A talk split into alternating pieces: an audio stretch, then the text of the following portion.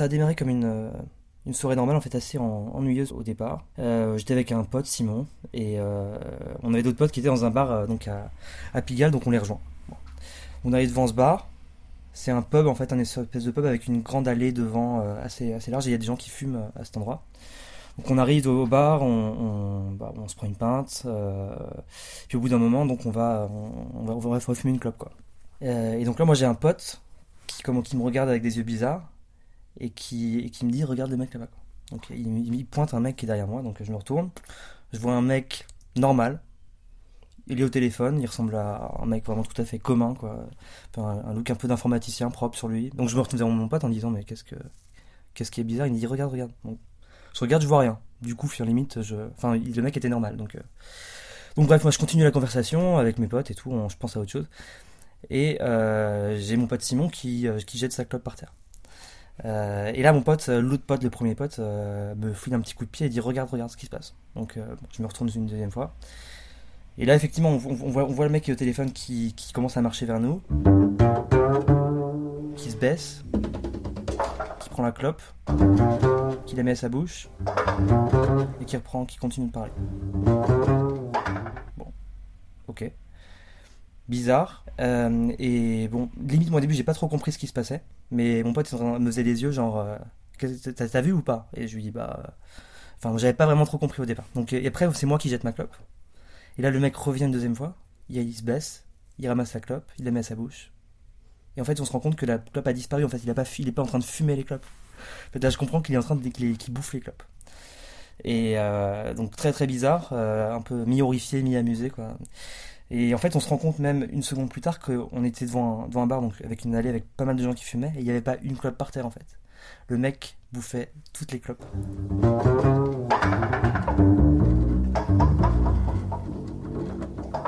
Enfin, alors il fume pas toutes les clopes parce que euh, on a remarqué qu'il n'aime pas les clopes écrasées.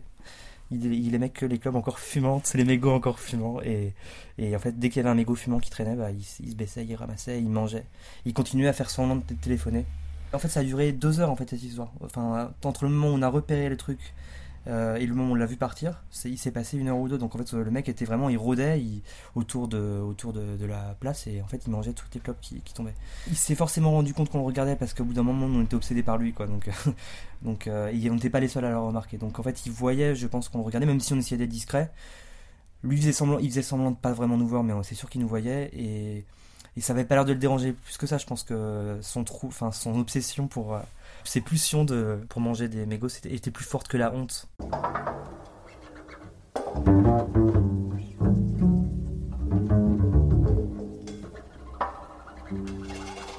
On suppose que si on avait de lui parler, il serait, il parti en courant. Enfin, on imagine, à sa place. Puis que, que lui dire, quoi. Je veux dire, euh, oui, mec, euh, tu manges des mégots, super. Pourquoi tu fais ça? Il pourrait pas nous expliquer lui-même. Donc, euh, Et puis après, ouais, il a disparu à un moment donné, je pense qu'il en pouvait plus, quoi.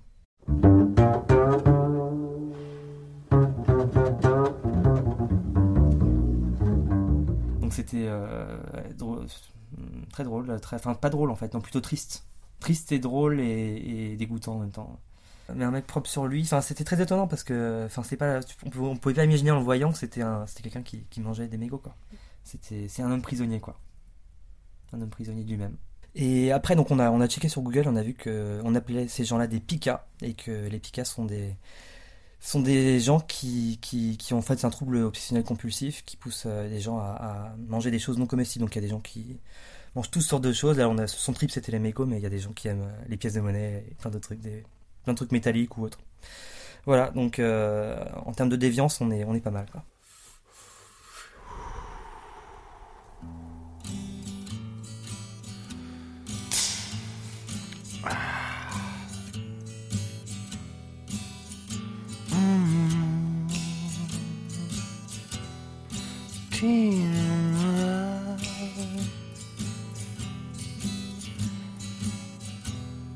Je suis amoureux d'une cigarette. Toute la sainte journée, elle me colle au bec. Elle aussi, s'il te reste un peu de ferraille, ravitaille-moi d'un paquet de gris. Que je m'en grille une aussitôt à la place de ce satané vieux mégot. Oh! oh. Hmm.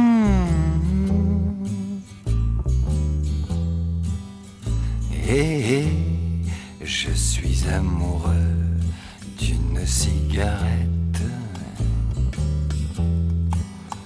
Sans elle, j'ai l'air d'un poussin cherchant son omelette.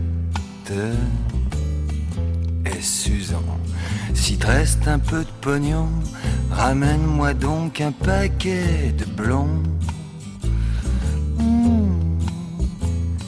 Je m'enroule une aussi sec à la place de ce satané vieux mégot. Oh. Hmm. Je l'aime bien épaisse, roulée comme une papesse, dans son fourreau zigzag à bord. Du bout de la langue, je la lèche le tang, fumant elle frémit sous la morsure de mon dentier. Eh.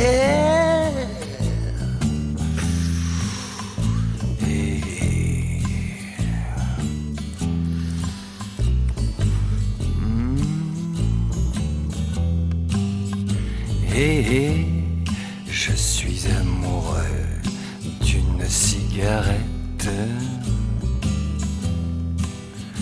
Elle a la rondeur d'un sein, qu'on mord ou qu'on tête. Et Jenny, y aura une taf pour toi si tu penses à mon paquet de gris. Magne-toi car j'ai bientôt fini de tirer sur ce satané vieux mégot.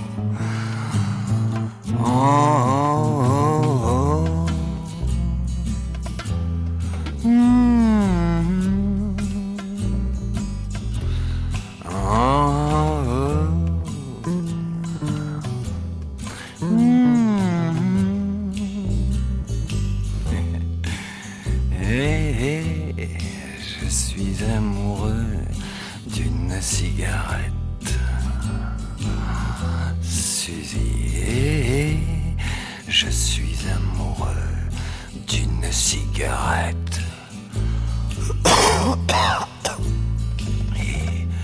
Je suis amoureux d'une cigarette.